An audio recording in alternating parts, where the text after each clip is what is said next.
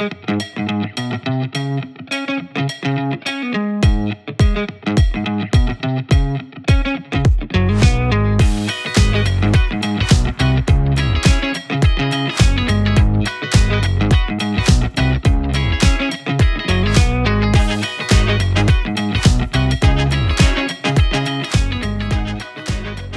everybody. Welcome to the off week content for the Gimme the Loot podcast, the Dungeons and Dragons 5th edition actual play podcast that is really still trying to get over this cold. This is going to be the rebroadcast from our guest quest segment with Anoriand, a Twitch streamer that does a lot of RPG stuff, has also done some actual plays, and even done voiceover work for none other than Dimension 20. Guy was a blast to talk to, super accommodating about coming on our show and spending a little time with us to talk about video games, being a dad, and a number of other topics. As always, the best way to show appreciation for the people who come on our show, be sure to head over to their links down in the show notes and give them a follow, a like, a shout out, a review, anything you can do to thank them for coming on and spend a little time with us in our corner of the Twitch universe. As a reminder, we are Twitch affiliates now and we stream every Thursday like clockwork at 7:30 Central Standard Time, PM, AMs for suckers. In addition to that Thursday stream, we frequently add nights throughout the month, so be sure to get over to twitch.tv forward slash GMDLcast and give us a follow so you'll get a notification where we when we go live. And head over to Twitter and follow us at GMDLcast because we also post there even if watching streaming's not normally your thing, we do recommend that you get over there and check it out because while we do rebroadcast our interview shows and some of our DM splainings as podcast content, there's a lot of video content like the fight night we just recently had with Bard Rock Cafe that just isn't going to translate well to straight audio and will stay as video content on Twitch before it goes over to our YouTube channel. So check it out. And of course, our standard disclaimers the Gimme the Loot is not a family friendly podcast or Twitch stream, as it turns out, due to a mix of profanity, crude humor, slightly less violence and gore on the stream, but there is an animated bear. In addition, this is a rebroadcast of the audio from a live stream, so it's a little less edited. There's a few more bits, bobs, ums, and ahs, but the people that we speak to are really engaging and have some cool things to say. And so we think it's worth checking it out. Cool. That's going to do it. Hope you enjoy the rebroadcast of the show. Hey, hey, everybody. Turner here with a uh, special Friday edition of Guest Quest. Uh, joining me is uh, Moyle Mossberg. Moyle, say hey. Hey. Okay, that I guess I guess I did oh. specifically ask for that. No, no, that's okay. That's okay. Uh, uh, joining us for uh, for our this episode of Guest Quest uh, is Josh, aka Anoriand? Anoriand? You just Anoriand. told me how to say it. Damn it. Anoriand. Anoriand. Uh, Josh is uh, uh also known as AKA GamerDad, can be found at twitch.tv forward slash Anoriand, uh, streaming a variety of video games, old and new. He's a TTRPG DM, player and developer, a voice actor who's appeared in media such as Dimension 20 and has been featured on both D&D Beyond and Dragon Talk, as well as a constant fundraiser for charity. And I do want to talk about Jaspers when we get a minute, uh, when we get kind of get into this a little bit. Um, I did a uh, game with Jaspers. God, has it been a year? Maybe two years ago. Um, it was such a great experience, and it's it's definitely a charity. I think that, that that does some fantastic work. But before we get too far into it, welcome, sir, and thank you for joining us. No, thank you for having me. I appreciate it. Uh, especially thank you for the fact that I, I totally beefed sending the booking link. So uh, he uh, Josh was uh, kind enough to be like, "Hey man, uh, you totally forgot to uh, to get us ready for for for this. Can you? I was like, oh crap, that's right. That is that is now. That is now. So um, let, us let's, let's kind of start uh, with uh, with kind of our uh, our main focus, uh, which is TTRPGs. Um, what, what's uh, you know? I know you stream a lot of RPGs on your stream, but as a a DM for TTRPGs, what's what's the system you probably DM the most? Uh, okay, D, uh, okay, so that's hard. Um, in, if we're talking DMing specifically, yeah. Um, it, it, this again. So I've DM'd publicly, like on mm-hmm. stream, for the first time three months ago. Like I've been a player plenty, but as a front-facing right. on-stream DM, first time was about three months ago, and it was 5e. But like just DMing in general, I've done plenty I would probably say the one I've done the most in life is like third edition D and D. Um, but I like I'm I'm in my 30s. First time I ever played at all was in the third grade. It was the the good old fashioned D and D basic rules cyclopedia. Yeah, yeah, Okay, yeah. you know they go to, and I explain this to people all the time. Like back when there was seven classes, and it was fighter, thief, magic user, uh, cleric, and then Elf. halfling, Yep. dwarf, and elf Yeah. were classes, stuff like that. So Yeah. it's been a minute. Um, but the systems I've DM'd and played and had the most fun with uh, be third edition, fifth edition, and then two more somewhat oddball ones. Um, the Marvel Universe role playing game, which not to be confused with the one that's coming out Yeah. uh, next year or so. Uh, there, it was one from about 15 years ago. With the, with the weird color coded chart system that was all D like percentile based, was it that? I forget what the name of the No, no, no, no. was. So actually, there was no dice whatsoever. Oh, That's wow. one of the things I loved about it. It was something Yeah. really cool. There was stones, which was you Oh, had wow. health. Like they would give you, like they recommended, like little glass beads, Yeah. red ones and clear ones, or white ones, or whichever. Um, but just make sure you know which was which. And you had stones for health, and then you had stones for energy. And so let's just say your maximum was nine energy, and then you have your basic various skills, uh, martial arts, fire manipulation, whatever it was, and you would put X number of stones of effort into your skill, and you were like limited by how high a number that could be. And it was this whole interact, and you would get a bonus based on how high the number was. It was a whole interactive thing. But the basic endpoint was heroes don't like, which we all know isn't really true. Hmm. But the mechanical goal they were going for was heroes don't become heroes and win all the time because of luck. They Right. win because they fight their hardest. Right. So it's how much effort you put in versus your opponent to defend against you and so on, which was cool. And then the system that got me was like the fourth one that I did the most, which was like my gateway into a lot of my online role playing, especially like in high school via forums and things like that Mhm. which it wasn't the first one I ever did. The first website I ever did any type of online role playing It was this old website called storycrafter.com and you Hmm. could do D&D, you could do free form RP, you could do whatever. And someone was like a Final Fantasy based role playing game. And I was like, I'm into it, whatever. And they're like, we're using the Final Fantasy RPG third edition rules. You can find it over here. And I clicked that Wow. link and went to the returners forums at the time as it was known which all that's defunct but to give you an idea how much i love it i have a printed out 400 page binder in my closet Nice. I hand I printed out the rules and got like a big three inch binder from Staples. I annotated it, put like uh, color coded separators by chapter, all of it. But and that's another the other one that I've done a lot of, which it was really it felt like Final Fantasy, which is what made it fun. cool. So man. those would be the ones that I'm most like. If you give me any of those, the, any of the four I mentioned, and you're like, "Hey, I need you to DM a game tomorrow," like all I got to work on is figuring out a plot. But I'm comfortable enough with the rule sets across the board. They're like, "Okay, cool, I got this."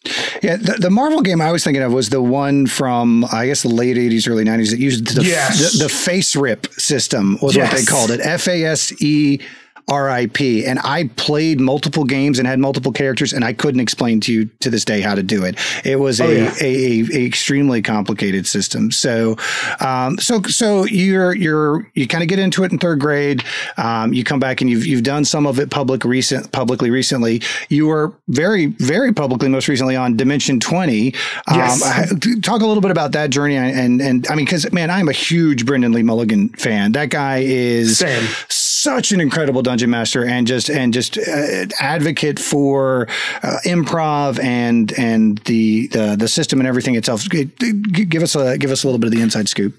So in the Shriek Week season of uh, Dimension 20, which was DM'd by a buddy of mine, and it's funny, the best part of the story is it like it comes full circle for Mhm. me, anyways. Uh, by uh, Gabe James Games, uh, real life name Gabriel Hicks, great dude. I've known him for years. Um, they had a whole bit that was going to happen periodically throughout where they were like, listen, and during the recording of the actual in person thing, they were like, okay, we're going to have a, uh, uh, a we're gonna have a, a, radio show that happens throughout. I'm sorry, I keep saying and uh and my brain's just misfiring. Nah, uh, we're gonna have a radio show that plays throughout, and it's gonna be like the because the characters are all uh college. Mm-hmm. Age. They're all yeah. attending colleges like the Wolfman or what have well related to the Wolfman, so right. on and so forth.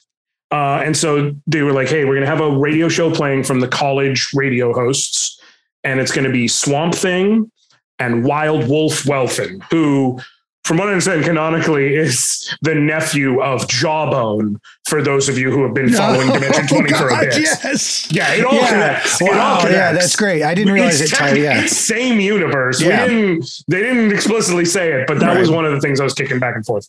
So, uh, and the great thing about it, so I'm, you know, I've been doing voice over auditions, this like that for a while. Uh, but the first major voiceover audition I ever submitted, which I didn't get the role, but the first major one, like I went all like I was looking for it, had the equipment, got the room prepped, did everything and recorded like actual blinds of okay, this character's lines and this voice, like these are the sample lines, so on and so forth, was for a visual novel dating game called Hidden Treasures. Okay. And it's like a visual novel dating game where all the characters are goblins. Okay. They're obviously, you know, cute goblins by and large, but they're goblins. Sure, sure, sure. Uh, and there was going to be role playing aspects and things like that. It looked really cool. And it was being handled and it was being run, the Kickstarter and all of it, by Gabe Hicks. Mm-hmm. And I went through the auditions, uh, didn't end up getting any of the roles, but you know, I followed up. I was like, hey, Gabe, you know, appreciate the opportunity to audition, da da da. Uh, I just wanted to say, you know, if you've got time, uh, could you give me any feedback on any of my stuff, what you right. thought?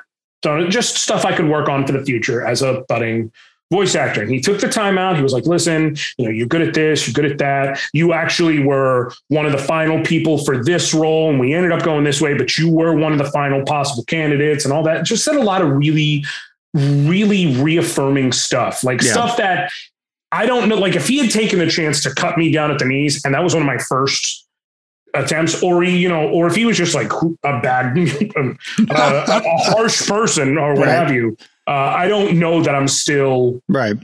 Uh, that, that, I'm still attempting it today. But no, he really reaffirmed me, and that was something that drove me pretty consistently. So then, uh, the creative director for Dimension 20, Orion D. Black, shout outs to Orion, good mm-hmm. buddy of mine.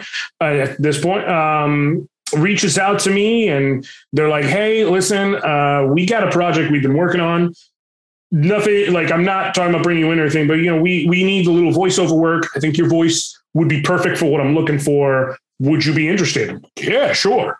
And lo and behold, like what the project was Dimension 20, and it was in fact Shriek Week. And the original plan, so the end the end result ended up being me recording with Gabe, even though he was live in studio, he also did that recording session as Wild Wolf Welfin. Right. But the original plan was going to be, especially because it was nephew of Jawbone, that mm. Brennan was going to record Welfin. But then scheduling conflicts. Yeah. In fact, I actually started the scheduling conflicts the exact week everything finally came down like, okay, we've got everything set. We've got our audio guy ready. Boom. This is the day we're going to do it. Ironically enough, of all the places, I ended up traveling to LA. Mm because I got invited to a, a, a, networking thing, what have you. Sure. And so it's one of those situations where it's like, ironically, I'm actually going to be there physically in person. Right. Now, I'm also willing to just show up. Like I have my vaccination status, yeah, and I re- I'm gonna have to get tested before I leave. I'm willing to physically do it in person, but then so that was potentially on the table. But then there was a whole last second situation to where I flew in, mm. and the mm. exact same time Brennan flew out, and it was a whole thing. So we adapted, but it was still ended up being really good. Yeah. Um, and the good thing about it is like one thing I will say for the the back end folks mm-hmm. of Dimension 20, for Orion, for David, for all of them, is they are all super they're communicative and they're it's not that they like they obviously have an idea of what is funny, what isn't funny, what's working, what's not working, but they're they understand people's workflow. Mhm. And so they're very receptive to trying different ideas. Yeah. And like, we'll work until we find something. Cause I was workshopping like three or four or five different voices before. And then, you know, I'm talking with Orion. I was like, I'm thinking maybe do this, thinking maybe do that. I was like, and then eventually I just joked and I was like, or you know what? I could do it like Casey Kasem hitting American top 40. And I was and Ryan's just like, hold on There you go. Do that. And I was like, so it's going to sound kind of something like this. Casey Kasem, American top 40. And so then we tweaked it a bit until we get this is like, it's got to be a college student, Mhm. but that's, and it's just because we're going to try different things until we get there. And it's a super open group that's like, listen, we know people have their own things and they were just wonderful to work with top to bottom. Like they they made me feel welcome from the beginning. They made me feel like a professional from the beginning. Uh, they were they were very understanding about everything. Just aces group of people top to bottom. That's awesome, man. Yeah, the um the the the ships, planes passing the night aspect of it is not something that you normally would think would come up in in voice work, but that's still a really a really cool dimension of that. Not no pun intended dimension of that story, Um, but. um, exactly. hey, nailed it! Boom. Um, so you um you've also got the you uh, TTRPG DM player and developer. What, Yes. what what's what what's going on on the development side? So uh, it's taking a little bit longer than I wanted because I've been I've had a buddy of mine helping me with crunching some numbers and workshopping it because I just want to drop it and be ready and also making it look nice. But um, I've been developing stuff as far as like my first stuff that's coming out is going to be mechanical, but I also have non-mechanical stuff. Namely, um, I have a world that I've got reams and reams Mhm. of written down like in Evernote just every detail imaginable. I could tell you, like breaking down the political hierarchy of every major country and how they all defer, random people of importance. The map, I have a map drawn out, the breakdown of populations, this, that, or the other that I've been working on for years. So I do plan on putting that out as a thing Right. eventually. Uh, but prior to that, as like just a system agnostic supplemental thing. Now, what I'll probably do is lay like, here's some ideal stat blocks across a variety of Yeah. systems that you can adapt in different Yeah. ways, but it's just going to be a here, take it and run with it situation. Kind of a system agnostic setting that can with some guides on where to adapt it to. Yup. And like, here's some different quest lines you can run, and here's this and here's that. And otherwise, go for it, run it, do your thing. Just an idea of anyone who wants a big, fun, epic adventure for their, you know, their group that they can pick up and run with.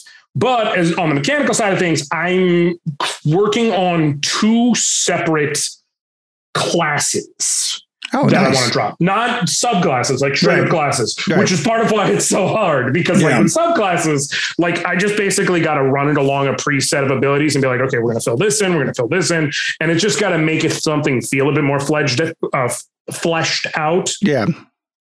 Classes as a whole takes a bit more work. That's why Uh, just the transition and I and this is something that a lot that I didn't realize till I started taking it on. The transition of what you would homebrew and what you would use in your game to turning it into a to a forward facing pub written publication because that's what I you know one of our Patreon benefits is DM notes right now I went okay cool I'll Mm-hmm. take this pile of stuff I'll grab the DM's guild style sheet and I'll start plugging it in no problem it's a lot more it's a lot more Oh, yeah. than I thought it's a lot I'm like five Oh, pages in um so about a and to month or say nothing of like the balancing of it all. yeah. Oh, this, and this, yeah, this is just pure.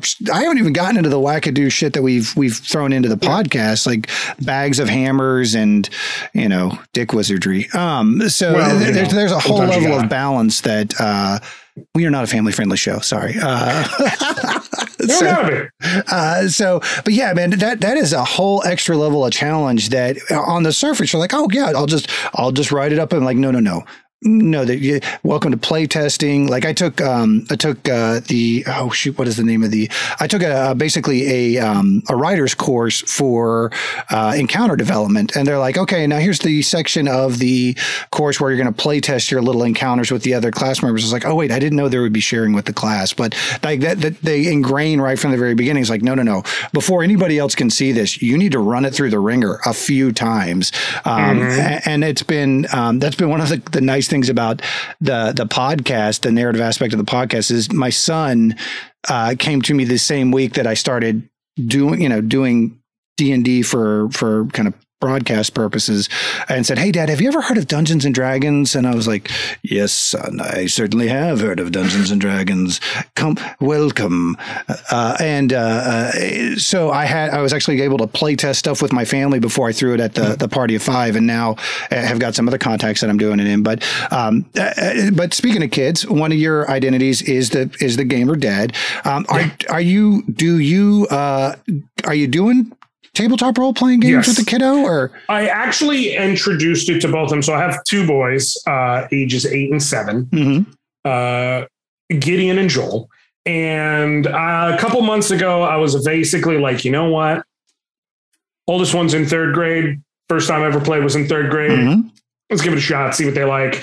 If they like it cool. If they don't like it whatever and I had already had uh, the player's handbook and DM's guide, and so I knew I had one. But just for the fun of it, um, the starter kit and the essentials kit were both on sale and i was like i know one of them had a map and they have yeah. like little cards that you can give to people to hold on to that have like the order mm-hmm. of uh, operations for a combat and things like that like little visual aids that i yep. knew would help and i was like between the two of them i ended up paying like 21 bucks on sale i was like i'm not gonna fight about it um, so you know i sat down I'm like you know what i'm gonna teach you guys a new game like okay it's called dungeons and dragons i was like it's kind of like a board game you know but it's you're going to use your imagination. I'm going to tell you a story and you're going to tell me the things you can do. And I'll help you guys understand mm-hmm. what you can do. And so we get, but first we got to make a character. And we spent the whole night making a character and they came up with a Gideon. They, they took the nicknames that I say call them mm-hmm. sometimes, mm-hmm. and that became their character names. So it became Gijimu the Brave oh, and nice. Jolamo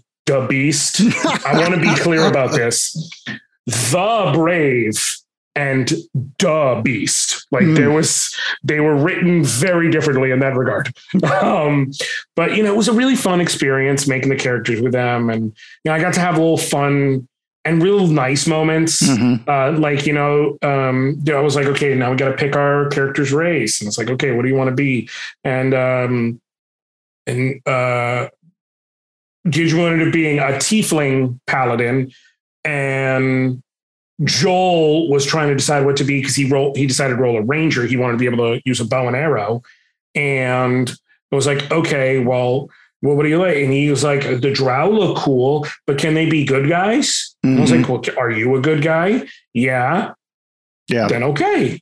That's all you got to know. And, you know, just to be completely blunt, like the cool thing about that, especially having that conversation like so genuinely, is I am clearly like I am what can only be described as like like painfully white, like aggressive. Like, right. like aggressively white. Um, but my my kids are both mixed. They're both half mm-hmm. black. Mm-hmm. So it's one of those things where you know it was just it was very natural conversations. I got to have that kind of stuff and just set that from the beginning. Like yeah, there's no. I was like, there's no good. No no nothing is all good, all bad. Just yeah. So you want to be a drow and be a hero? Okay, be a drow and be a hero. It was yeah, really nice. That's that's um, awesome, man. And it's it's it, dude, it's so important to be able to do that, you know, because that's that's very much tied into the the origins of even our our podcast and our show. Jazz, when he first started playing D and D, had the opposite experience with the people that onboard him. He was like, "Hey, I want to be a black elf," and they were like, "Well, that means you're a drow and you, drow. have to be evil." And he was like, "Wait, what? No, that's that's not cool." And so even so that when he, you know, when we were starting up Gimme the Loot, he's like, well, I want to, I want to play a high elf. Is it cool if I'm black? I'm like, I don't understand the question, and I'm sorry that you had to ever be put into a position where you felt like you had to ask that right. question. You know what I mean? And I think, you know, we actually just did our, uh, you know, we, uh, uh we, you know, our class is our, our cast is 50% POC. And the, you know, we did a kind of a follow up conversation just a week ago about representation in uh, maybe two weeks ago. Time was a flat circle. Um, yeah. Uh, Everything for the last two years, as far as I've concerned, has all happened simultaneously. I wake up each day and it's only been two days yes. since the pandemic started. it has been the longest and shortest two days of the last two years. It's just uh, been, it's all been one pile, and then there's the free time, and then there's this pile, yeah. and then there's today. That's but, it.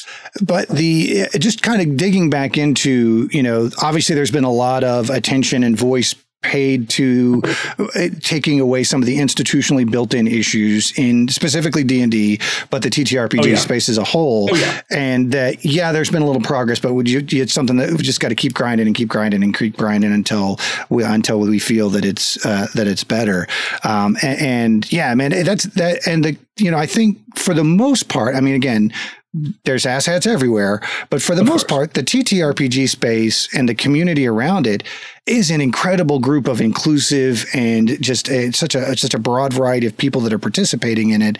I think I do have a lot of hope for where it can go long term.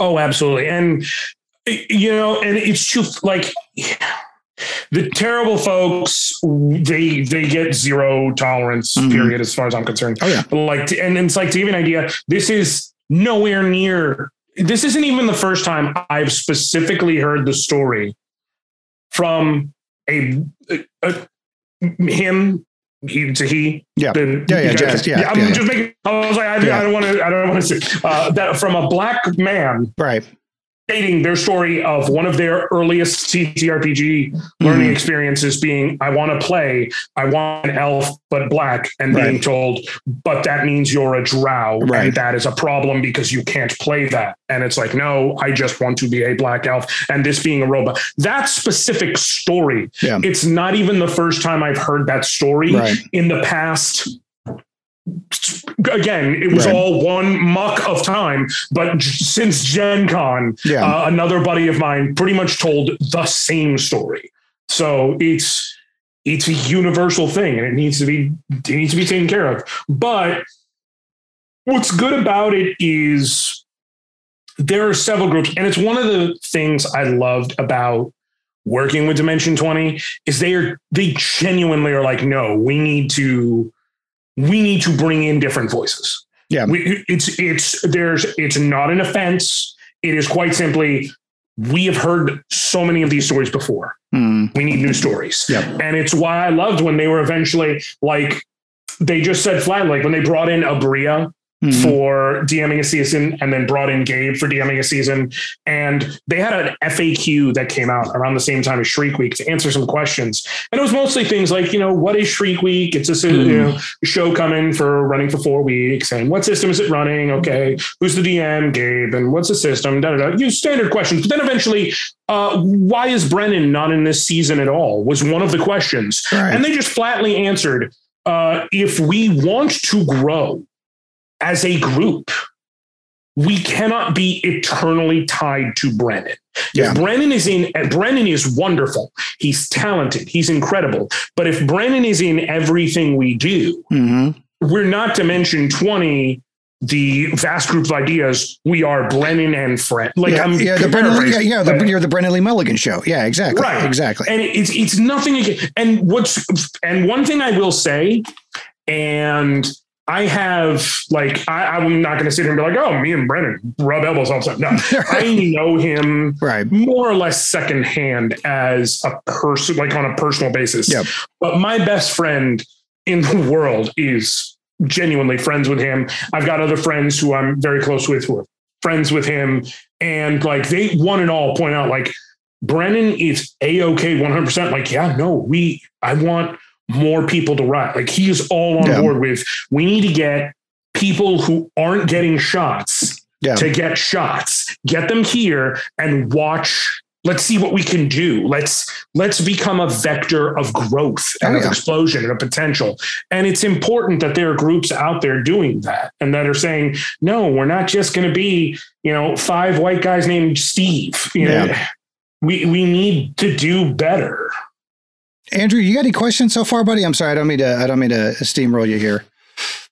Uh, no, no, I don't know who who Brennan is, unfortunately. okay, uh, Andrew. Andrew sounds like a nice guy, though. Andrew's this is Andrew's second time playing D and D on the podcast. Uh, Harland, it's his first time. So we have a, we have a broad range of experience levels, and so uh, some uh, I'm I'm a little bit more of a uh, I, I don't know, man. I, like I I'm not a big. Um, uh, uh, oh, oh God, uh, they're the biggest show on the face of the planet. They just got a cartoon. And I'm totally draw, drawing a blank. Uh, critical. I'm not a big Critical Role guy. Um, it mm-hmm. just never, it just never clicked with me. Not that what they do isn't great. I just never. Oh, I get you. And, it's, it's like that's not. Yeah, I, am definitely more on the Dimension 20 NADDPOD kind of kind of side of things, and, and um, it's uh, it, so I'm a little bit more of a junkie when it comes to the the, the stuff that's out there. We, we I get different varying levels of buy with a cast. So I'm like, yeah, do it like so for so I'll I'll do references all the time. They're like, yeah, we don't we don't know what you're talking talking about, dude. Right. Can, you, can you put it in the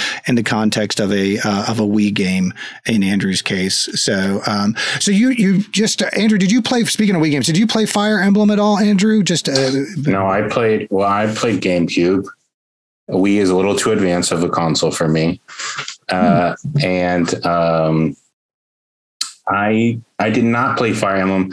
I think the only RPG I played was Monster Hunter for the uh, Game Boy Color. And uh, something happened and it shit the bed like halfway through or something. Like, you know, I'm like, I save after very little progress and, you know, like play 20 minutes here, 20 minutes there, whatever. And uh, it made me restart. And I was like, oh, come on.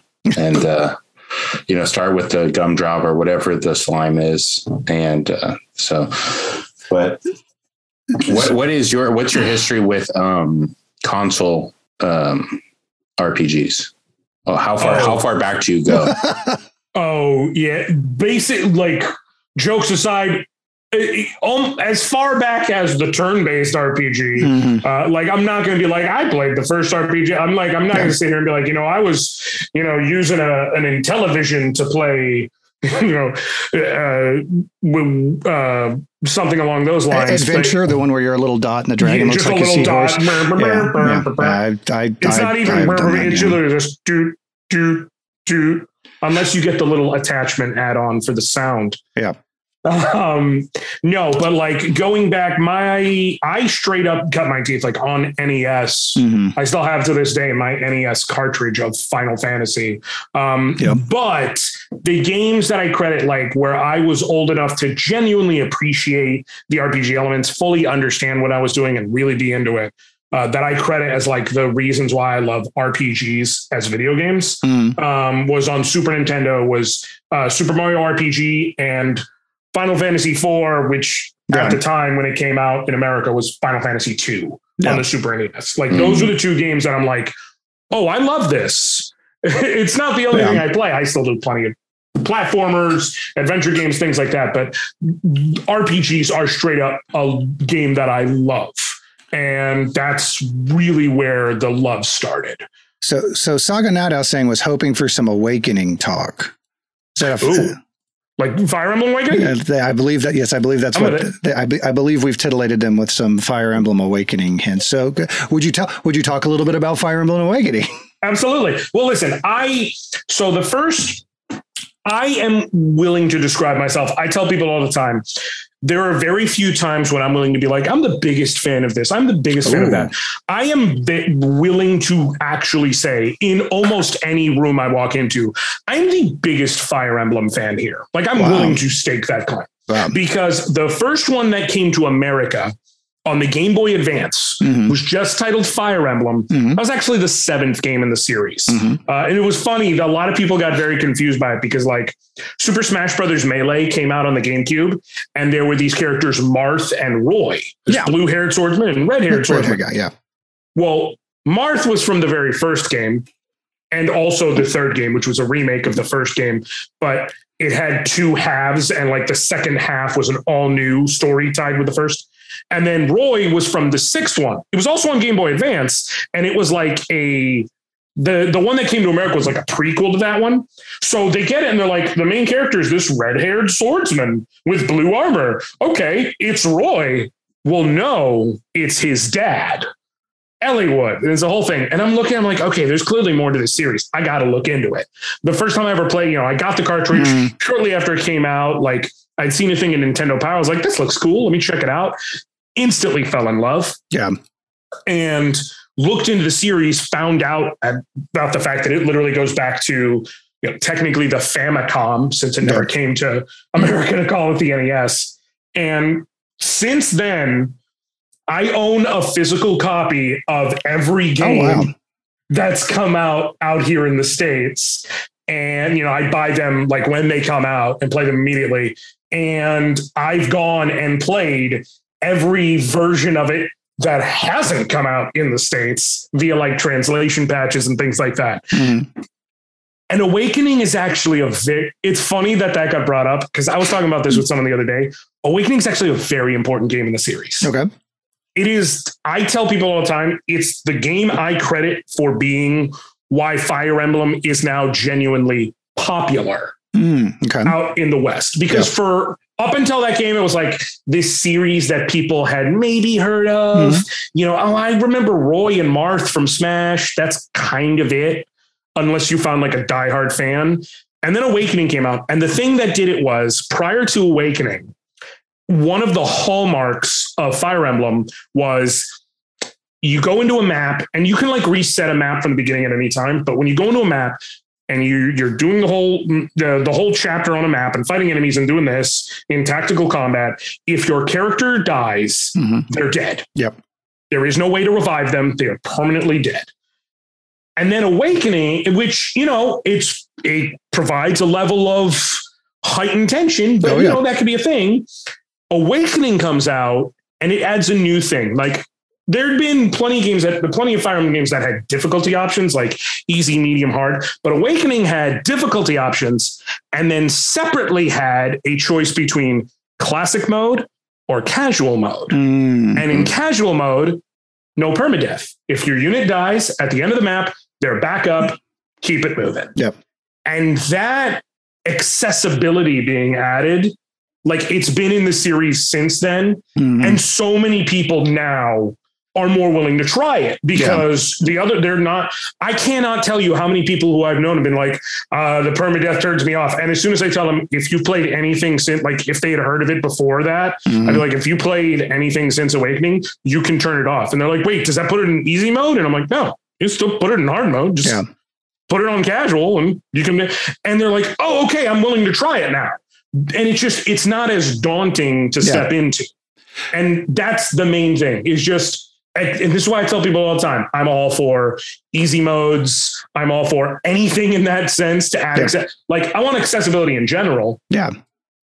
But part of that is I want you to add difficulty option, things like that, because that'll let someone get into it. Mm-hmm. And I know people who have literally started, like, let me put it on easy mode, on casual, and now they know how to play and know the mechanics and they're like oh yeah, yeah. hard mode classic let's do this. And i'm not going to reset if anyone dies. Iron man runs. Okay cool. But they needed to be able to feel like they could approach it in the first place. Oh heck yeah, yeah. there is i think xcom notoriously has, oh, has a yeah, reputation for that as well. And i love the xcom games I can't play the XCOM games because I I take it's like two steps forward. I am in a constant state of okay, two steps forward, stop, panic, go back. And the, the most recent version, um, where the missions very frequently have a turn timer or a round timer, where you can't be ultra cautious in the way that you play. It's just like, I'm not going to save scum this thing for four hours for me to get through one map. So I just, oh yeah, I can't, I can't handle it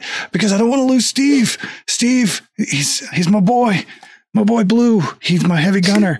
Um, it was, Absolutely. it just, it, it ramps it up so much, man. And, and you're, you're absolutely right. There's that, there's watching somebody progress and go from kind of beginner level to invest more and more in a game is, is such a cool thing, especially with kids. Like, like my son started playing Breath of the Wild really right before he was probably really ready to be playing it from a coordination standpoint. So when he first started playing Breath of the Wild, it was, hey, I'll go and get you a horse. And then it was literally just a horse riding simulator for him. He would just ride around on a horse as and then climb around and, and play. And then over the span of about a year and a half, he started to kind of develop to where he could engage in more and more systems to where at the end of it, he literally had turned, inverted the controls and turned the language to Korean because my daughter's taking Chinese, uh, or maybe it was Chinese. I'm sorry. He changed the language to Chinese because my daughter's taking that in high school. And it was like, yeah, check it out how I'm playing now on master mode. I'm like, I you've yeah. you've surpassed me in so many ways, my son. Uh, you know, uh, No, all I was gonna say is my kids, and it's one thing. One of the things I'm happiest about. Uh, I, I ended up getting a PS5 like from the initial batch that came out, and I got Miles Morales Spider Man. Mm-hmm. And I had not played like the PS4 2018 Spider Man, yeah. so it was good. I got to check out both. But um, one of the difficulty options was literally uh, it was it's like a story difficulty, like, and it yep. literally said like you cannot die in combat. Yeah. They, you can't. You will always be able to get back up.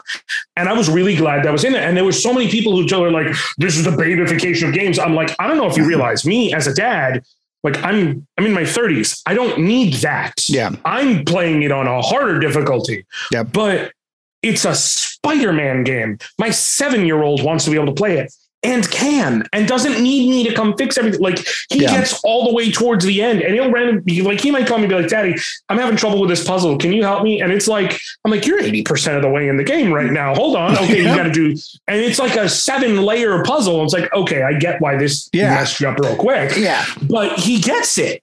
I mean, it's the same thing as you said, like Breath of the Wild. He's further like granted, Breath of the Wild I'm not the best with open world games. Right, man. Uh, it's not that I suck at them. It's just it's too much. I'm gonna I'm gonna meander. Yeah. I'm, a little old school in that regard. Like I do a lot of retro. Link to the Past is still my favorite Zelda game. Oh, it's a great game. Super, that focused adventure. Yeah. But like Breath of the Wild, but he got further than me to where he's like, I can you show me how to do this? I'm like, I can try and help, but you're no. farther than me, dude. I struggle with open worlds because I have OCD, and when I, I, when I found out there, I think like 989 Korok seeds, I, went, I, I have to Come stop. On, they got to be Deku seeds, right? They, yeah, well, no, they, are Korok no, seeds, they're Korok right? Seeds. Yeah. I, I had oh, to set it. I literally had to set it down at that point. I was like, I now that I know this, I can't play this game anymore because this will be my sole focus in playing this game going forward. I just I can't. I, yeah. I, to, I had to step away from it. I, but but it was such a great game to kind of because it's not it's not it's got a flexibility of play that's not gated by difficulty. And and he and I used to play the Lego game like the Lego games are great for that. Like if, if you've got if you've got kids and you want to yes, sit down they're real fun. They're super fun. And they're so fun. They, they there's you can play them in co-op. Yeah they got a good co- couch co-op mode. The difficulty of those and, and if you want a real challenge for them it's like okay we're gonna get we're gonna 100% these things. We're gonna unlock a like there is a level of time investment and challenge that you can get out of that from not having the combat combat that can that can check both boxes. It's like, okay, he can run around as a Lego version of the Hulk and smash stuff up, while I go and obsess over where the hell that next gold brick is, so that that we mm-hmm. can it, we can win win it. So yeah, you know, it's it's it's been a really cool experience for that. So, uh, what so what other games do you do you actually kind of get? Because I know one of the things that he and I've been playing it together a little bit lately is Destiny, um, and he's he's already given. He's like, hey, you know, there's a new Destiny expansion coming out. I'm like, yes, yeah, and and mm-hmm. and cross play has been great for that. I mean, that's a, that's another situation where it's been really mm-hmm. cool because, um, you know, I've we've got a PS5 and we're, we're able to get an, uh, an, Xbox Series X, I think is the, the mm-hmm. new one, and it's like, okay, it's awesome that we can be on the two separate consoles because Lord knows I can't afford to get two of them, um, right. and and be playing the same game in the same universe. It would be a lot cooler if we didn't have to get on the Alexas and, and shout at each other up and because there's no cross play chat yet. So it's like Alexa, tell everyone that I need to fire team up. Um, right. Oh shit, it's about to it's probably about to do that. Um, uh, but uh, what what games do you, what, what games do you play with your kids? Uh, so sometimes it's stuff like I said, like Miles Morales, where mm-hmm. it's like it's a single player thing, but I'm sitting with them, I'm watching, or they're watching me, or whatever. Um, but if we're talking multiplayer stuff, it's funny. It depends. Like the answer, you know, I can say things like Smash Brothers mm-hmm. or Mario Kart or Mario Party. Um, but the answer is most often depends on which kid. Yeah. Um, because the older one he's into mostly newer games and also likes a lot of not necessarily mature, but more mature games. Yeah. Uh, he like, you know, he closer, like the closest thing to quote immature would be like Fortnite. Right. Um, but it'd be stuff like 2K or Madden or, you know, something like that, which he got into sports through me and me explaining them. And, you know, I love, uh, love basketball, especially, but also football and explaining all that. So it'll be stuff like that. Whereas the younger one, he loves retro games. Like, straight up loves them, loves the old school look and whatnot. So, you know, we might sit down and do like, I'll be excited to, ch- I'm definitely going to check out the new Kirby with him. Oh, yeah. Um, but it's like stuff like Mario Odyssey or even going back to like that Super Nintendo level, uh, Kirby Superstar or Kirby Dreamland 3. And then, you know, or, or he'll sit and watch me. Man, I can tell, can tell you, I have learned to be really damn good at Mega Man, which I already was relatively right, good. Right. But I have had to become good because there was a period where they he would want me to sit down and on my like I got a Super Nintendo Classic when those came out, and then you know I modded it and put in some ROMs and stuff. And I would have to sit down and basically every day play at least one Mega Man game, like start to finish out wow. of Mega Man 7 and then Mega Man X, Mega Man X2, Mega Man X3, or Mega Man and Bass. To where I've got those maps memorized. I've got, and but what's funny is it ended up like parlaying into uh, a skill. Um, now, especially, I can speed run uh, my favorite one, which is Mega Man X4. Mm, okay. uh, specifically with zero i do like a 100% items and everything run and i can beat the literally like from clicking start to end credits under an hour, I can do a 100% run. Dude, and Mega Man uh, games are no joke. I mean, I like Mega Man. I think three was the farthest I ever got. Like, I like, I, that was. Uh, I I don't know why I stopped playing them after that. I don't. I did something about the X series or something. Just when they they made the transition from like their because that was the last one I think on the regular NES was probably the last one that I played. Um, and then Mega Man Legends on the PS One I was really super into when it came out. I uh, love Mega Man Legends. So I'm not gonna lie. It's, no, such, it's such it's a, a weird, weird yeah. but it's a good game. Yeah, it's. I mean, that's just it. It's a great adventure game, and it's just like this is the I I would play a Mega Man RPG. I would straight up oh. like you know all all day long. Um, but uh, oh, Jamie Jamie's chat let's just throw into the chat real quick. Uh, I love all the Zelda games. Jamie's got a Triforce tattoo. That's what he doesn't want to. He doesn't want to tell you guys. Was uh, was Link to the Past your first Zelda game? No, my first one was Zelda on the NES, and mm-hmm. uh, well, technically, I think it was Zelda two. Ooh, that's like, was the first one, yeah. one I actually played. Yeah. Uh, but like the first one that I was able to sit and complete yeah. without anyone helping me was mm. Link to the Past. Because uh, I've heard the I've original heard. was the original, like Zelda, the original Zelda 2 was brutally difficult. Like the original Zelda wasn't terrible, but it was a huge time investment. I mean, my, I, cause yeah. I got it for Christmas one year. My friend and I would play it and we would literally go and try and burn every tree and try and bomb That's every segment of the do. wall and just poured a ridiculous amount of time going, okay, cause you could only throw out like three flames at a time on, you had, that uh-huh. was the upgraded candle. The and, then come back. And then, uh, yeah, it was, uh, and it it's so funny that that game tricked people into accidentally doing hard mode but for, because if you put Zelda in then it automatically kicked you over the to second the second quest. quest. which was incredibly difficult. Well, not incredible, but significantly more difficult and significantly difficult from any of the guides or anything that was in Nintendo Power or any of the stuff. Because again, it's pre internet. This is the Stone Age. So I, I know people are like, yeah, man, I that game was so brutally tough. Like what, we couldn't figure out where anything is. Like, what are you talking about? It's like very linear from one to two to three for the first the first bits. Uh, and they was like, oh yeah, I know because I put Zelda in as my name. I was like, well, that's what you get for not being creative or not being an egoist and naming your character after you, like right. I did. So but, uh, but but Link to the Past was the first time I could be like, oh, I don't I don't need a guide. I could just mm-hmm. like there was some searching still. Don't misunderstand yeah. me. Like it was just the level of intuitive was it's, just so. I'm like, okay, very well designed, man. I went back and played like the, uh, the first couple hours of it on the because it's on the the the Switch now within the mm-hmm. the Virtual Console on the Switch or whatever they call the Virtual Console on the Switch, and I was like, this, I forgot how impeccably designed this is, man. Where it takes you without feeling like it's hand holding, takes you step by step to orient you to the world and, and what you're going to have to do, um, in in such a great way. And one of my things, like to the point where now, you know, I'll have fun and I'll do like randomizers, mm-hmm. and that's kind of how you can tell that game is very well made. That there is literally a program where you can take your ROM and plug it in, and it will take all the items in the game and go, and you can still beat it.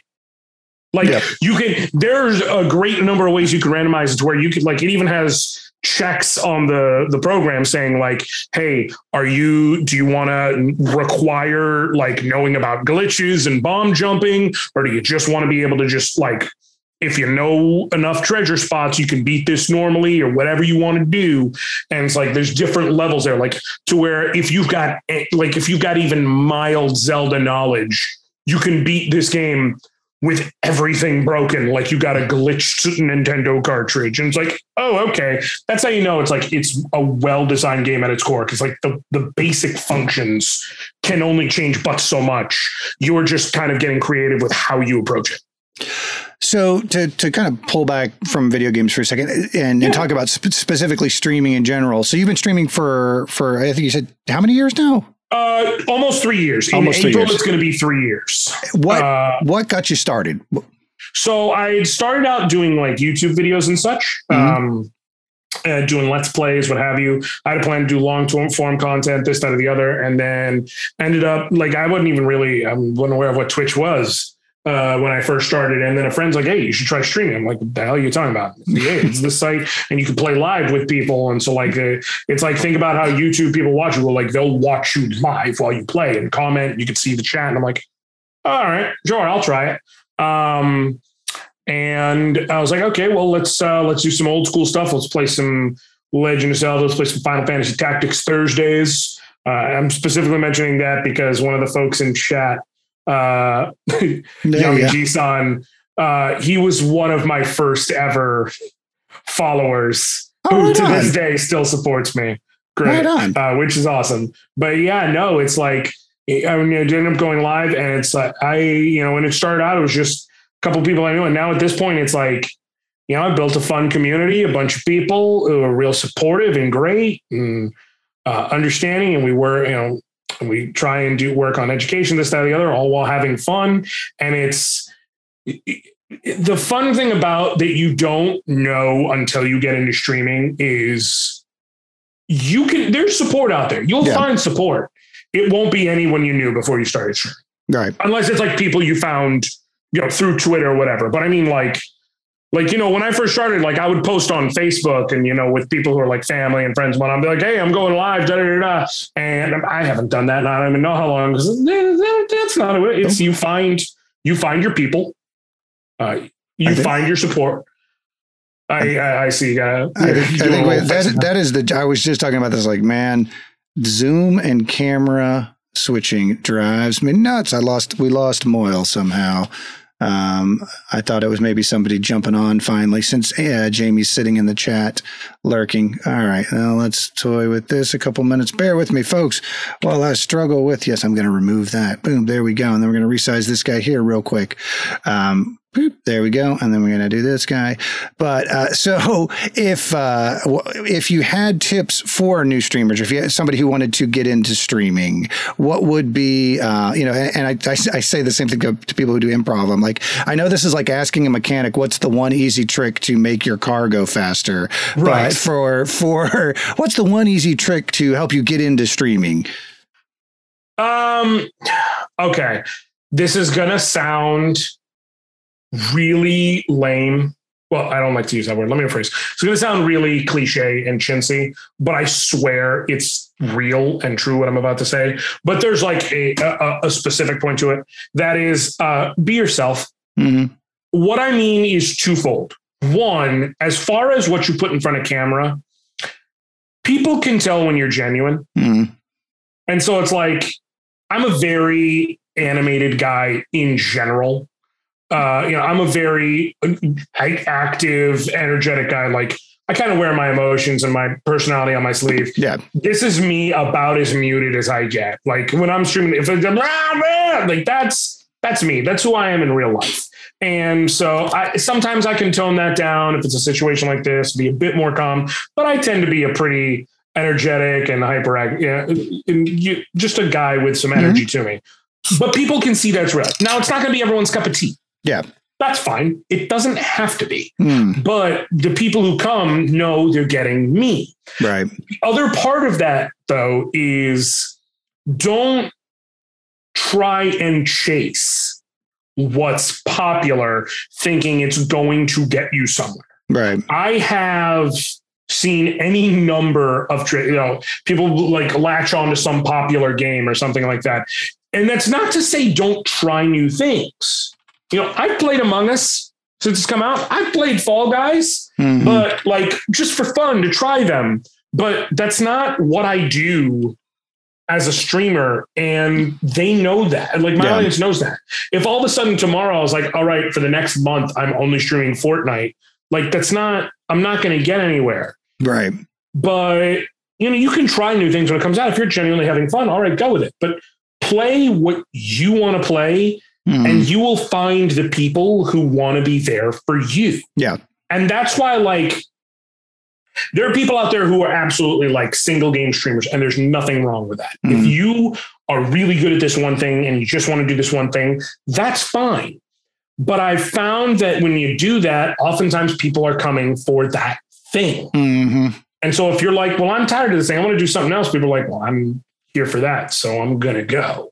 Yeah. I don't have to worry about anyone getting used to what I'm doing because I'm telling you right now, if you're if you're specifically coming to Twitch to look for like the world's 1437th best player of Parasite Eve, then cool. Uh, you got me. But if you're gonna be sad when when I'm not still doing that. Yeah. Uh, but it's just one of those things where like I know I'm going to bring me to the table. I don't have to worry about yeah. getting accused of faking it I don't have to worry about any of that. And like the other thing is, because I'm kind of just doing what I want, like I said, I was saying beforehand, like I've been going through, you know, I broke my foot a couple weeks ago, been going through some stuff. So it's one of those things where I'm like, you know what, I'm stressed. Yeah. I'm not going to keep going with the stuff I've been doing.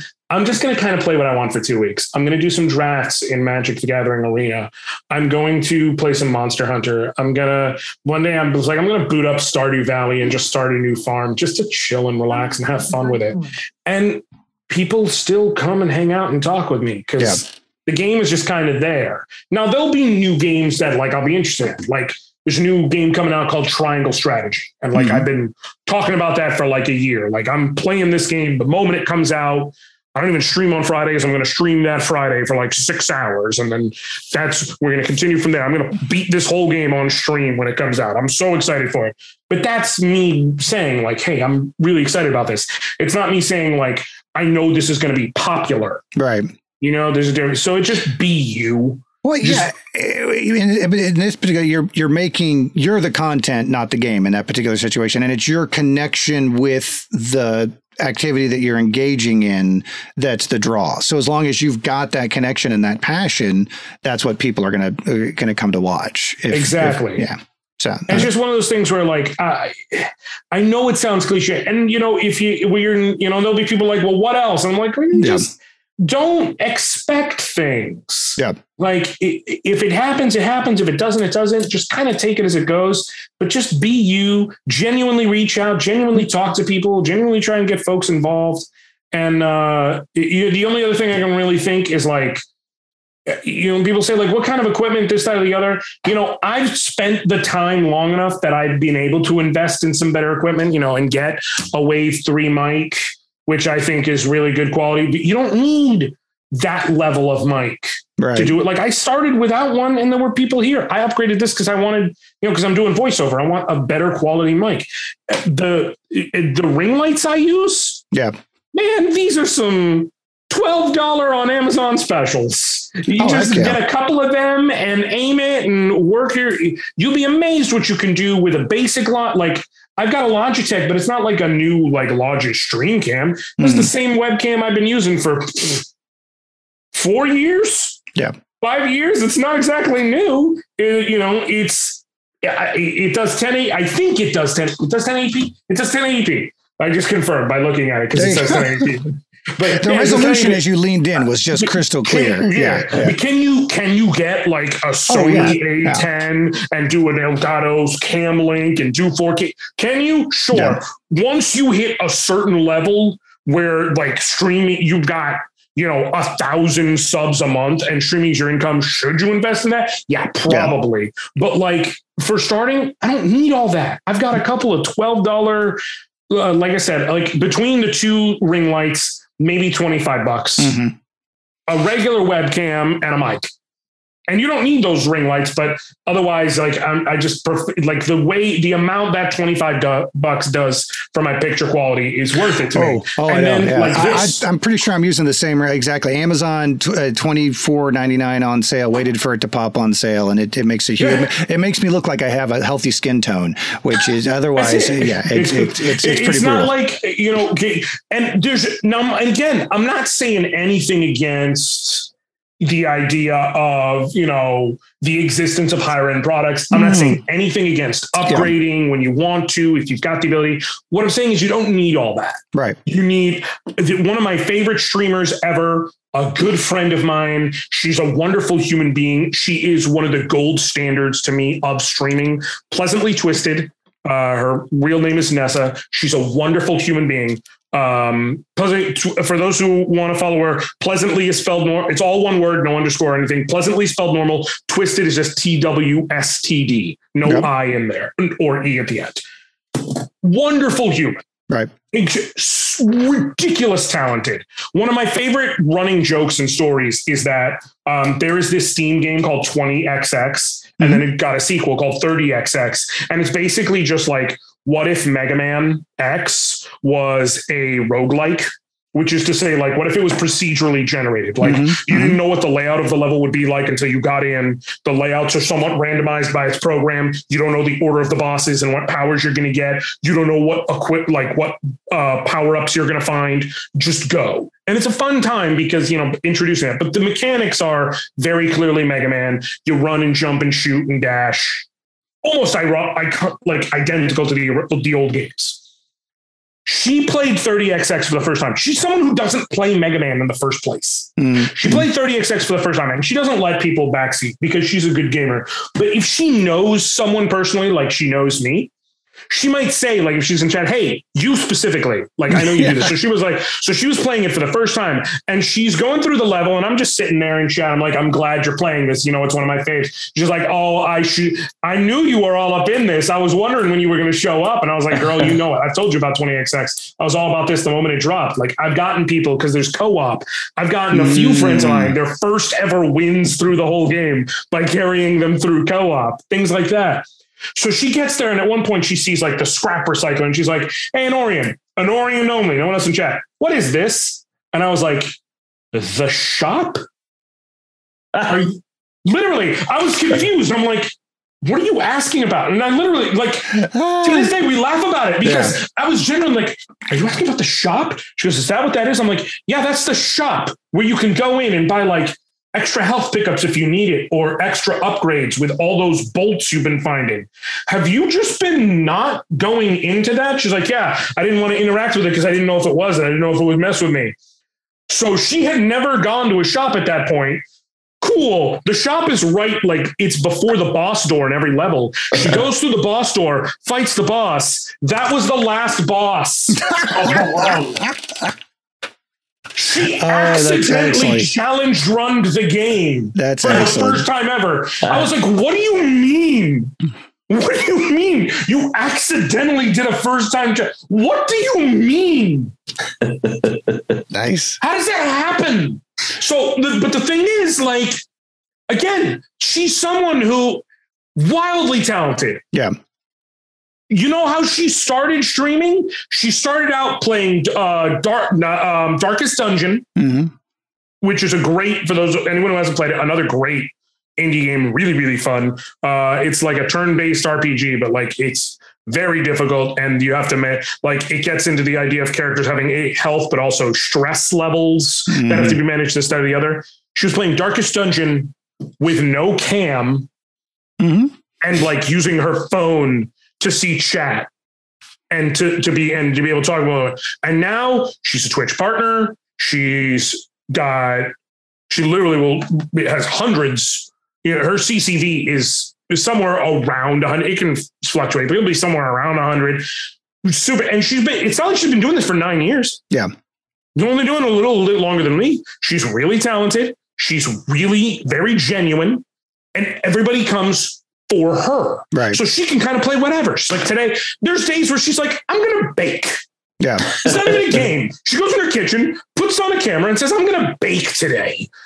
And of course I'm going to watch her bake because it's her. You know? And I think, and I'd like to get your opinion on this too. With you know, obviously the pandemic, and then the last couple of years changed not only the way that we lived our lives, in a way that a lot of performers had the ability to interact with their their crowd. So yes. people who might have not like stand up comedians, DJs, I, there's a, a I think a broader variety of content that has leapt into the streaming realm over the last two years because of COVID. Than where previously I think the the original conception was, yeah, that's where people go to play video games in front of other people, right? Where now yeah. it's like, hey, remember public access? It's like Wayne's World except way easier, um, in, in in certain ways. You know what I mean? Like, because it it is very much a a a extremely capitalized but also democratized way for you to jump on and produce content right from the beginning. But it doesn't it doesn't have to have a single thing to do with video games at the end of the day. Oh yeah. Listen uh like you can kind of do whatever you want and i guarantee you there's going to be someone out there who wants to see it. The question is just are again are you being you? Yeah. Now i also don't want to sell a false bill of goods like right there's someone out there who wants to see it. That doesn't necessarily mean there's 15,000 consecutive someones who wants to see it concurrently while you're live. Right. But there's someone who wants to see it. Yeah. But you just got to find the people. But, you know, they're out there and it's, you can kind of, I've seen a good friend of mine literally started doing like knitting and crocheting mm-hmm. and just that. And it's, you know what? Did I ever think prior to a pandemic that I would just take, you know, during a portion of my afternoon would sit and if I'm doing something, pull up someone knitting. No, but I will because it's she's talking while she's doing it. Occasionally I'll throw in a joke. It'll be funny. There'll be some lo-fi music in the background. I'm chilling out and it's just soothing. If I'm working on something, if I'm typing something up, working on working on a draft, running some numbers, it's just something calm. It's chill. It brings me into a Zen state. So you know, I can't necessarily point out another thing that doesn't like that. Yeah. You know what I mean? Yeah, that's and I think there's an interesting conversation about the advent of chill core games. Like, uh, what's the one where you put up your socks that came out recently? Uh, Unpacked, and oh, uh, yeah, yeah. That, that, are that are games that have a challenge to them, but really are more oriented about to kind of a calming, more laid back experience. Hey, uh, real quick, guys, this is Jamie joining us. Uh, Andrew's computer crashed and Jamie was able to hop on in his place. It's not just that the Andrew Bear crashed. This is a totally different person who's joined us now. Jamie, do you, do do, thank God you're here. Do you have any questions that you are? Jamie uh, also does a uh, video game podcast in addition to Give Me the Loot in our stream. So he is kind of our, our, our man inside the system when it comes to the video game, video game industry. And actually, uh, he and uh, three or four of our other cast members went to Full Sail and trained in the or, uh, or, or got uh, trained to become game design. And, and Jimmy, okay. not too still, far off the road. Yeah, Jimmy, you still work in the game industry, right? Yeah, I, I do. I do mostly educational kids games right now, but yeah, I'm still doing it. So, do you have any questions? I know uh, you're also the, along. You're so also like, uh, our big Zelda guy. So, throw out some Zelda, some some Zelda stuff some Zelda stuff. Oh man. uh, well, I, I, I heard you say that Link to the Past is, is one of the, the one that you like the most. Is that correct? Yes. Yeah, it's my favorite as well. So that is the correct answer. um, Listen, I've said before, like I am the I can be objective about things mm. where I'll be like, you know, here's how I subjectively feel, and here's what I think is the objective truth.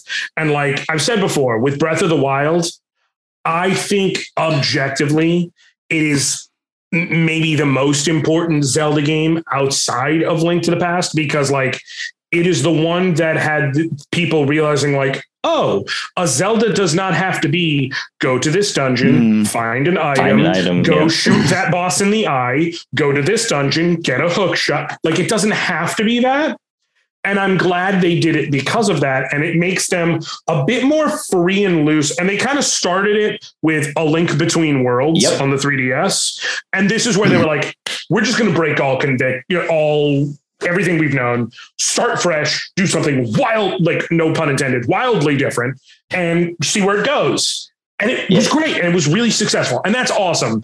And for me, it's like a seven out of 10. I, I can't stand the the I call it the weapon fragility system. Like I understand why I understand why it's important. I understand mm-hmm. why they did it. Mm-hmm. Weapons are too fragile for me to enjoy as a guy who gets OCD about his gear. Mm-hmm. So mm-hmm. that's the thing for me. I can't stand how far flung the world is because I will meander. Man, I'm not going to stay on the same on the path and focus and do a quest. I'm going to get lost and then I'm going to run out all my weapons because I keep running into enemies and they break and it's a self-fulfilling cycle. It's yeah. not for me. It's not even in my top 5 of Zelda games but I don't think A, it's a terrible game. Yeah. And I still do think B, it's objectively important. But I, am am I going to go back and play it tomorrow? No. It's why I've actually said uh, I the only I'm not going to get most likely at least I'm not going to get Hyrule Warriors Age of Calamity mm-hmm. because they announced a new Fire Emblem Warriors, and I'm like, well, that's going to be where my focus is going very soon uh, because it's Fire Emblem. That's the only excuse I need. But I played the demo of that a little bit and I was like, mm-hmm. oh, this feels mechanically like what if Breath of the Wild mm-hmm. gave me small, focused missions in understandable areas with linear. Oh, I will play this. Like, this is exactly what I want. Give me the same mechanics and puzzle right. solving and everything, but give me a focused area to work in. That's it. That's all I want. Like, yeah, I, I mean, wonder if we'll ever get back to the the more like uh smaller Zelda now that like the open world ones caught on so big because like it, it, just seems like they're they're gonna run with that for a while now. For a while at least. And that's kind of gaming in a whole. Like I've had a whole soapbox about this. but uh, let me, if I may, dovetail into a really minor thing that just it's it's a thing for me. Games are too long. Yeah, yeah. I'm a dad. Yeah. Yes, I remember like when when the companies like aren't like the the big kind of example of it recently was Dying Light 2 when mm-hmm. they were mm-hmm. like our game takes 500 hours to complete. It's yep. roughly as long as walking from Madrid to Warsaw and I'm like and everyone kind of reacted with hey man I don't know what you're going with here. This isn't this isn't the way to go. But then they're like, okay, but being more realistic, yeah. Uh, the amount of time it takes to properly complete the game for just a regular person, it can be beaten in like 80 hours. And I'm like, you're still not helping the case. Listen, I want to be clear. I will absolutely put 80 to 100 hours into a game if I love it that much. I know I will because I've done it. Yakuza Like a Dragon is a game I have poured my heart and soul into. Mm. I put 100 hours into that with more than one run. Final Fantasy VII Remake, between regular mode run, hard mode run, getting into DLC, I put 100 hours into that, maxing all types of stuff because I loved it. But I literally have to love it and go out of my way to do it. When you tell me in order to enter the game, mm. to beat your game, it is a 100 hour journey, that is not a selling point. That is a threat. Yeah.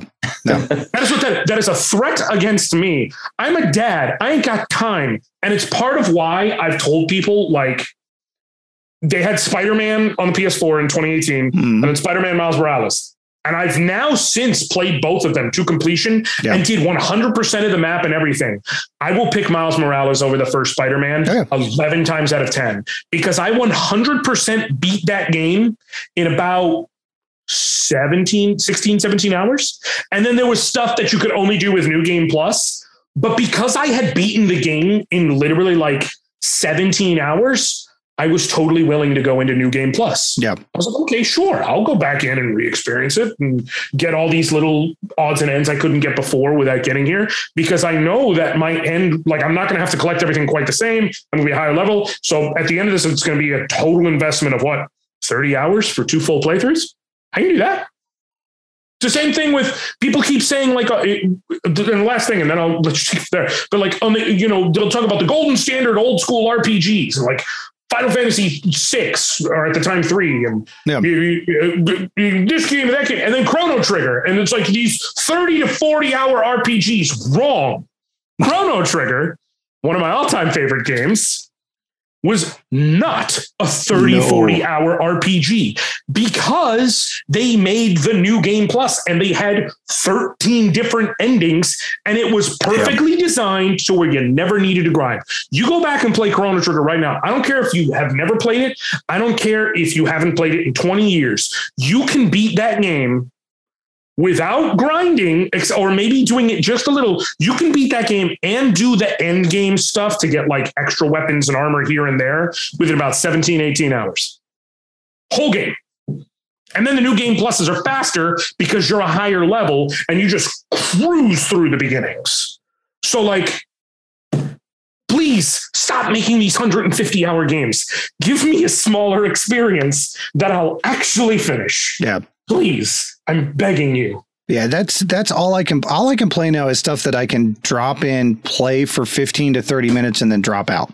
And if I feel like I can make substantial progress while doing that, like hey, Hades, Hades, Hades yep. was Hades. the perfect game for that. Like I could come in, not even go all the way through a run, get halfway through a run, click that suspend button on the on the switch and walk away and feel like, hey, you know what? I just didn't waste 15 minutes in a game. I feel like I played a fun game, made some progress, yeah. and now I can come back and pick it up later. It, not being able to pause a game is also it's like, guys, you guys, yes. and, and, I got kids. I who knows what could happen at a moment's notice. I need to be able to hit a button and walk away from this and not and not lose everything that I've been doing. I I do not understand games. I mean, I understand MMOs where other people are involved and stuff like that, but I need to be able to walk away from a game and not have it end the game. Mm-hmm with Hades, like you can even, and it's like you said, you can have this run be like, you know what? I need like three more keys to unlock this next ability. So I'm going to, I only have, I got like 20 minutes. Okay. I'm going to hop in a run and I'm just going to keep looking for key doors. And if I can find a third key in 20 minutes, cool. I'll kill myself after that. Who cares? I just unlocked a new ability. And then next time when I can sit and play, I've got it unlocked. I'm done. Like you can do that. And you can, you can put as much or as little time as you want. It's lovely. Yeah, yeah my uh, I'm playing Nobody Saves the World right now. That's my drop in play for 15 20 minutes and walk away. That. Man, it's a it's it is beautifully unbalanced in the right ways as you as you get in and you kind of play with it a little bit. It it's got some Zelda vibes to it. Uh, it's it's pleasantly weird. And yeah, I can come in and sit down, play for 15 20 minutes, do one of the the quests to advance one of the subclasses and drop right the heck out. Um, and still feel like I got something done and had a great time playing as a weird magician that throws exploding bunnies at people. It's it's incredible. Okay, I think we're getting at the back end of time here. So, is there any any questions for anybody in the chat uh, that anybody has in the chat that we haven't uh, that we haven't hit on? Um, and while I wait for those, the uh, that was one of the things that was a big learning curve for me on the. Uh, uh, on on streaming. I was like, oh, there's a delay. I yeah. didn't realize that. It's not just that the people who watch this are slow typers. It's that I I they're hearing what I am saying slightly in a different time than when I say it. Well, um, and it makes it even better, like when you when you're learning about how good your internet connection actually is.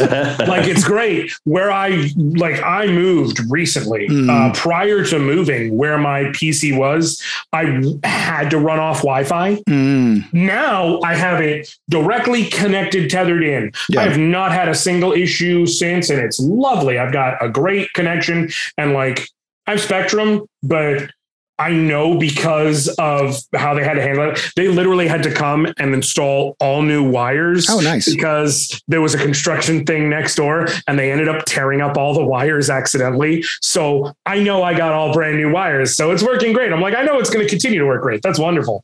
Um, but here's the thing like,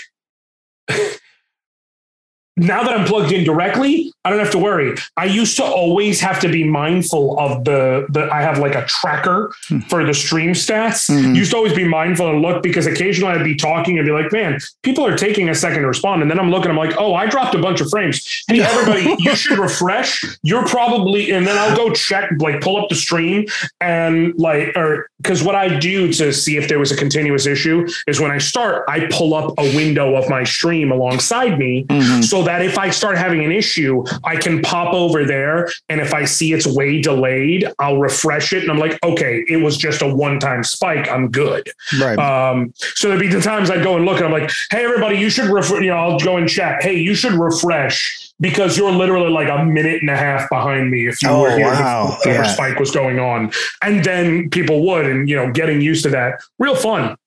Yeah, it's it's crazy. We bought uh, the place that we're at. We bought, um, and it uh, an engineer had lived here previously, and he dropped hardwire connections in every room in the house. Nice. And uh, I so I did, and then AT and T put fiber optic into our neighborhood. So it's like any other con- conversation we have now is okay. Well, what are the schools like? And then number two, what is the internet like and how much will it cost for me to get plugs in?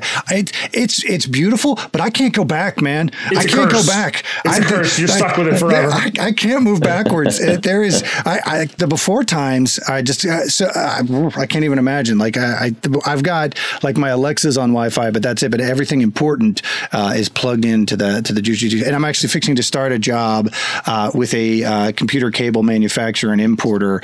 And uh, uh, in the interview, I was like, so we got the hookup on the Cat 6 EA, right? Like you guys are gonna we're gonna get we're gonna replace all that network cable in my house, right? Uh, so that uh, that's gonna be exciting. you gotta cover yourself. You gotta cover yourself. But uh, question from the chat: uh, How did you get into creating a podcast, finding guests? Uh, I I guess is that a I guess that's a quite more of a question I'm for, uh, for you. Yeah, for us. Um, uh, well, so yeah, because it's it's it's your guy, Amazon. Um, yeah. So the uh, three two years ago, uh, a little over two years ago, a guy that I knew from World of Warcraft, who I'd met during Brewfest, who I had gotten to be really good friends in, with in real life, said, "Hey, man, we're fixing to go into the second season of our D and D podcast. Would you want to jump on?" Um, and I said, "Sure, sounds good." And I, literally, again, the same week, my son came to me and went, "Dad, have you ever heard of D and D?" And I went, "Well, the sky's parted. The DM." Uh, D20 floated out of the sky and landed into my hands. And I said, okay, well, this has got to happen. Um, and, and, so that's what started, started me doing it. That first podcast didn't really work out. Um, and as I could kind of see it getting it towards the back end, I was like, well, let me, I got this group of guys I played Destiny with, and um, it would be there's a really good dynamic for the story that I kind of want to tell for the D and D podcast. It's a diverse group of people, so it's not going to be five white bros sitting around playing D and D again. Although we are incredibly broy on Gimme the Loot, um, and uh, so let's let's start that up and kind of get that going, and then that eventually evolved into us uh, doing some streaming content for um, for to fundraise for uh, Game to Grow, and then just to do some variety content because creating a podcast, uh, editing is the is the boulder that I roll up the mountain to have roll back over me every. In fact, when I get off of this, the first thing I'm going to do is strap right back into that episode edit because it's I've got one due on Tuesday. So um, getting out and doing some community interaction through um, through collaborations and stuff is really a great way for us to meet the community and to a great way for me not to have to edit stuff too much afterwards. so, um, have so, uh, but, but have you, have you, other than Dimension 20, have you done any other kind of regular actual play? I know you do, you do, and I do want to talk with Jaspers before we, we, we come. So you talk a little bit about Jaspers and your work with them, if you don't mind, because I think they're an incredibly important organization and I'm a huge fan of what they do. Yeah, I am a Jaspers Game Day ambassador. Uh, so basically, I work with them. I you know, representative of them, and they do work, you know, in the specifically with uh, suicide prevention and mental health awareness uh, through the art of playing games. And our and our slogan is "You are not a critical failure," and having the tools and resources available for all those who need them.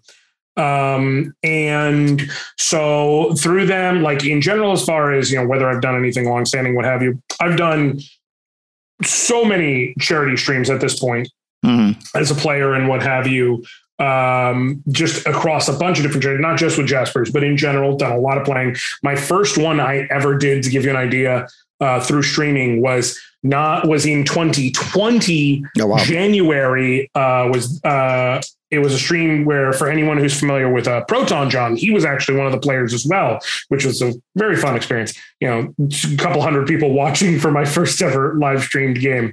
Uh, but you know, uh, and then since then, I've done a, a, bunch of others. I have been through Jaspers able to play on the D and D Beyond official channel, doing a you know doing some charity work there, uh, and hopefully looking to do some more moving forward. And then also there is a group known as Roll Together RPG. Uh, they are directly you know affiliated with Idle Champions and uh, Warriors of Waterdeep and things like that uh, through Wizards. And I have done two seasons with them of a show named Andor, which mm-hmm. was very fun.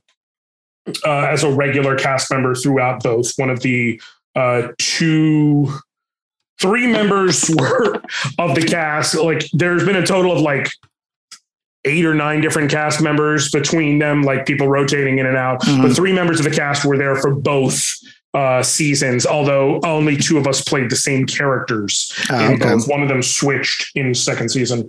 Uh, but you know, it's been fun doing that, and I do have some stuff in the works uh, for some long form actual play stuff that I want to bring to the cool, table, cool, cool. Uh, both as a player and as stuff I'm organizing. Uh, for instance, uh, we're still working on some of the details of when it's coming out. It's probably going to be closer to April, um, but I'm going to be part of a group that includes um, Classical Glaza, uh, Wally 132, um, uh, uh, the Brandy Rose and the Mental Woke. We're going to be doing Monsters, which is basically um, it's going to be a hack of Urban Shadows Second Edition, but it's basically going to be like just a sitcom, mm-hmm. but where the central conceit is everyone is some variety of otherworldly beings. So vampire, fey being. I'm going to be a werewolf.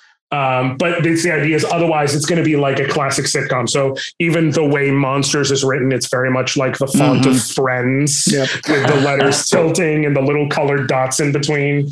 Um, uh, and so, and for my character, for instance, uh, and Wally, we we decided to take inspiration, and the Brandy Rose, even all three of us ended up taking the character inspiration from a Living Single, uh, nice. for our specific people. And so I'm going to be like, what if Overton was a werewolf? Is basically nice. my starting point, and I'm building from there. Things like that. So it's going to be fun times. And uh, then, you know, with my love of Fire Emblem, I have a Fire Emblem based AP. I'm in talks with some people to try and get cool. going later on in the year. That's going to be fun. And then another project that I'm kind of still in the talking phase. Yeah. Um, we'll see what comes of that. So I'm I'm working on pushing. You know, this year I really want to try and push and get involved in more things. Mm-hmm. So you know that's why you know when you and I, you know not for nothing, but like when you message me, like, "Hey, would you like to?" I'm like, "Yeah, sure. I'm. I want to meet new people. I want to play new thing. I want to do stuff. Yeah, I like having fun and meeting folks." Well, we we really appreciate. One last question from the chat, and then we'll wrap this up, gang. How do you balance gaming as a job versus gaming for fun? That is a, a great question because really, your work life balance now has taken your recreational piece that would normally balance out the work, and it's just become a hot spaghetti monster of of interaction. So how do how do you isolate those two, or do are you even able to isolate those two? Kind of, and what I basically come to the the conclusion of is like, for me at least, it helps to keep something, even if it's still gaming, to keep something for you. For instance, I've said I'm a huge Fire Emblem fan. Um, on the Nintendo Direct that happened this week, they announced in June they're coming out June 24th because that's burned in my brain. They're coming out with a new Fire Emblem Warriors game, which is mm-hmm. Fire Emblem, but you're running around a battlefield and fighting like it's a Dynasty Warriors game or what have you. Um, and I might go on stream and play that a little bit just to show people, especially, you know, hypothetically, because I've got connections with Sega and Square Enix and a couple other companies. If I uh, if I you know connect properly with Nintendo for it, and they you know happen to provide me a key or anything, I might play it a bit on stream just to show it off and have fun with people. And that's it. Yeah. Like I'll play it a bit on stream and have fun, but that's going to be for me. Right. That's mine. That's my joy that I when I play it it's going to be I don't have to be on. I don't have to be because you know, I've told people before, like, and I've explained to people before, and by and large they get it, but it's like it, it, streaming is kind of in the same vein as, which it's also something I've done since middle school, acting. Mm-hmm. Um, you know, and I've done school acting, I've done community theater, I've uh, done like I've studied it, studied performance as a concept, and this, that, or the other. And like you, when you when you are a good performer, you are legitimately on. You're turned on. You're in the scene. You're in the moment. Your body's usually at least somewhat tense. You have like a potential energy through you and that you're ready to push forward with. And it's the same thing with streaming. Like, as a good streamer, at least, you're not just people say it's like, well, you're just sitting and playing games.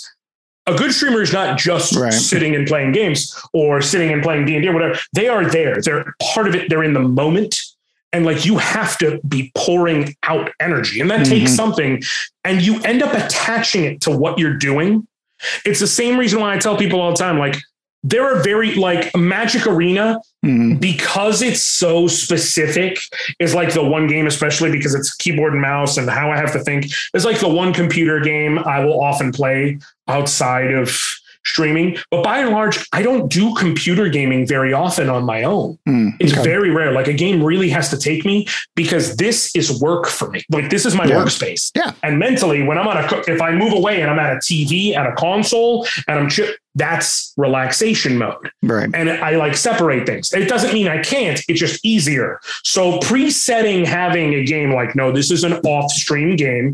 This is a me game. This is a game I'm playing for myself. Yeah. Is a thing. Before Christmas, I got as gifts from people um like from people like got it as a streamer not people personally. I got both marvel's guardians of the galaxy for ps5 and ratchet and clank rift apart for ps5 i was like which one do y'all want to see? Because mm-hmm. i'm going to play one of these on stream.